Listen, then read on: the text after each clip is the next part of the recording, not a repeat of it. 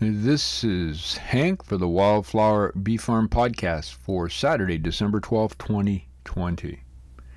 It's been warm out there. Now, not today. Today it's raining and it's miserable, and they're saying the temperature's going to drop to minus three all week with some snow, so we're getting into winter. But I have to tell you, this past week has been absolutely beautiful. Yesterday it was about 10, 11 degrees more in some areas of the farm, and the bees were flying the bees were flying. Now, if you follow me on Instagram, or sorry, the farm on Instagram at Wildflower Bee Farm, or if you follow us um, on the site, if you go to wildflowerbeefarm.com, become a member, join us even free for 14 days. You don't have to put any information in. You can see the videos. I'll be posting uh, one up again later uh, tomorrow uh, of, of what's happening. The bees were flying all over the place. We had some um, on Instagram. I posted the narwhal hive, and it was just flying as if they were, you know, going to get pollen and nectar. And we know that's not possible. There's only a few flowers. We found a few on our tours. Uh, a few of, uh, I guess, wild mustard or canola is probably what it's called, but it's blooming beautifully. There was a few plants we found for somehow they escaped the frost that hit us about a week and a half ago but they're not going to get pollen or nectar. So we sort of did, you know, sort of narrowed it down to why are these bees falling, uh, flying? Sorry. And the first one is they're going to get water. Some of them, obviously. Some of them might look like they're new bees with orientation flights. So they're just they're just hatching winter bees, and they have to go out and do a fly around to see what's going on.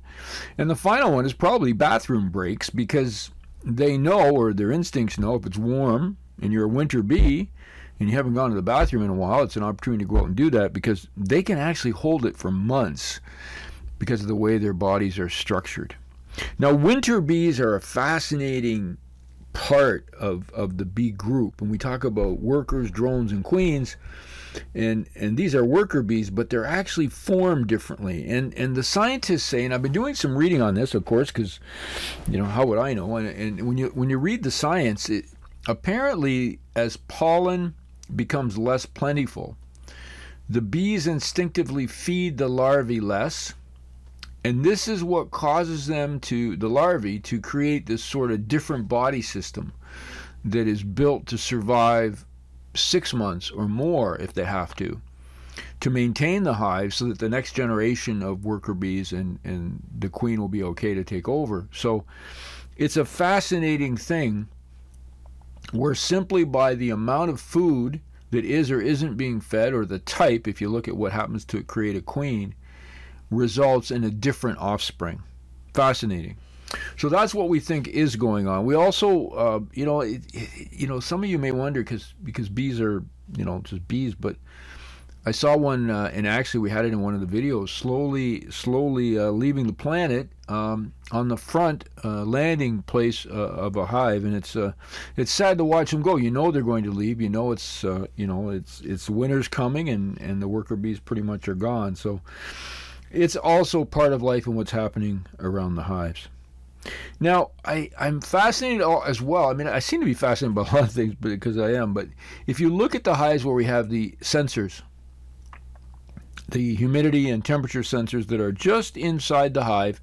Um, and the sensors are right above, in some cases, um, the center of the hive, in other cases, the second uh, box up, collecting data on humidity and temperature. And all of the hives seem to have, even similar sized hives, have different sort of patterns of temperature and humidity. And it's going to be interesting to see how that translates into survival and how strong they're going to be in the spring. We have one hive, for example, that continually has has a temperature of in excess of 10 degrees Celsius, which is is quite quite warm for them to be able to continue to at least move around and move honey around and get on with business. So there's a couple of explanations, and again, we don't open the hive, but it's either still full of some worker bees, which means there's such a large population they're putting out the heat, or um, they're simply uh, a group that can, are continually working. They have a different metabolism. They have a different system. So, you know, this data collection is not just to study the bees and understand the outcome, but it's also to help us understand who we should split or create more hives from in the spring should they survive, and hopefully they will. So it brings to mind again the microhabitat. It, during the the past week, it was not unusual to go by one hive in a certain area and nothing is happening. There's the odd bee coming out. In another hive, more sheltered or more in the sun, where there there's just all kinds of bees flying. So the microhabitat and what's happening inside the hive is also um, obviously has an impact. The Pine Grove Hive continues to be in that 93%, all the way up to 98% humidity, and that still worries me. I'm not going to go in and open it because I think that's pretty much adding to the chances of them not making it through the winter. But it continues to concern me. Maybe I, I shouldn't be worried, but I kind of am, and there's nothing I can do about it. So I, am just going to collect the data and see uh, in the spring what happens to this hive. The other part that's really important, particularly this time of the year, is to remember that at wildflowerbeefarm.com we, we do a, a, significant number of videos on the front entrances or what the bee behavior is like. And I think it is probably the most uh, difficult but most important thing to learn, and I'm learning it, and it's going to take probably a, a lifetime to get comfortable with it. But to learn the different behavioral patterns of every hive and what that has to do with their health and what that has to do with sort of what's going on with them. Um, it became apparent again this week when I was watching uh, a couple of the hives and, and, watching some of the videos that Mary prepared on uh, for wildflowerbeefarm.com. It seems that in any hour of observation, the bees are being threatened by something. There's a wasp that tries to get in, or um, you know, ants, or whatever it is. There's always something happening that they have to be on their sort of toes to put up the boundaries to to take care of those kinds of threats. You also get some information on, you know, the general mood of the hive. You know, sometimes they appear to be almost mellow, just sort of walking around, you know, enjoying life. Other times you see them to be almost on guard and, and super, super vigilant. Um, saw that in one video where a wasp had tried to get in was instantly repelled, and this was on a very warm day uh, last week. Maybe it was probably 12 degrees in this little micro habitat where this hive was. But as soon as that happened, four or five guards came out together and pointed out as if they, as if they were like a, an armed guard for the hive. It was it was quite incredible, quite incredible to watch.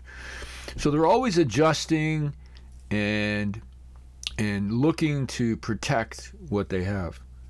And the final thought on that is I was I was observing one of the hives. The there were there was a group of ants, maybe two or four ants that were coming into an entrance, and a guard just seemed just turned around, and with its wings created an air uh, a current of air that blew the ants right off the entrance board.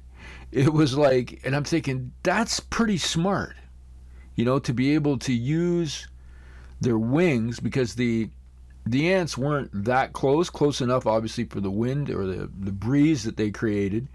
But, you know, it's almost like that intelligence connection between using that to, to get an outcome, which I thought was quite fascinating. I don't know if that's ever been witnessed before, where bees, and of course, I looked it up in the science, I couldn't find anything, where bees actually use their wings to blow out predators, because enough ants can do harm to a hive.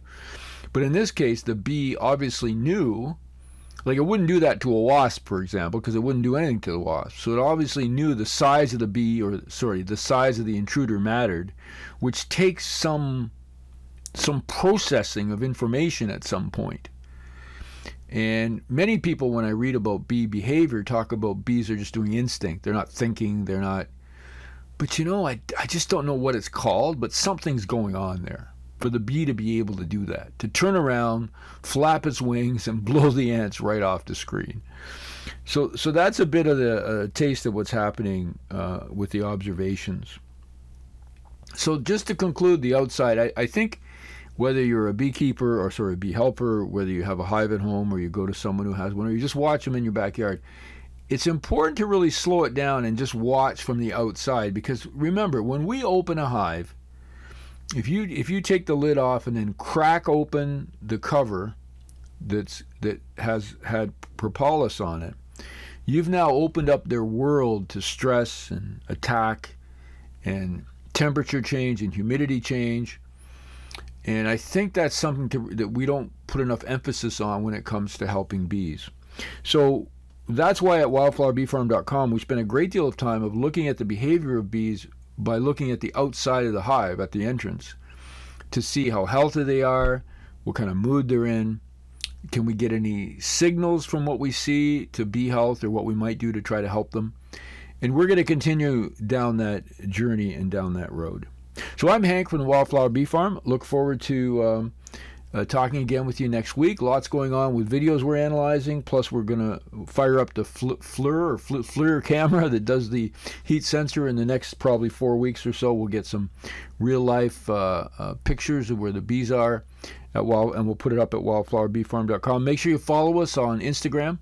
Uh, join us. We put things up quite regularly. Um, and we look forward to continue to, in our efforts to flip our 50 acre farm back to wildlife and the bees. You have an amazing week. Talk soon.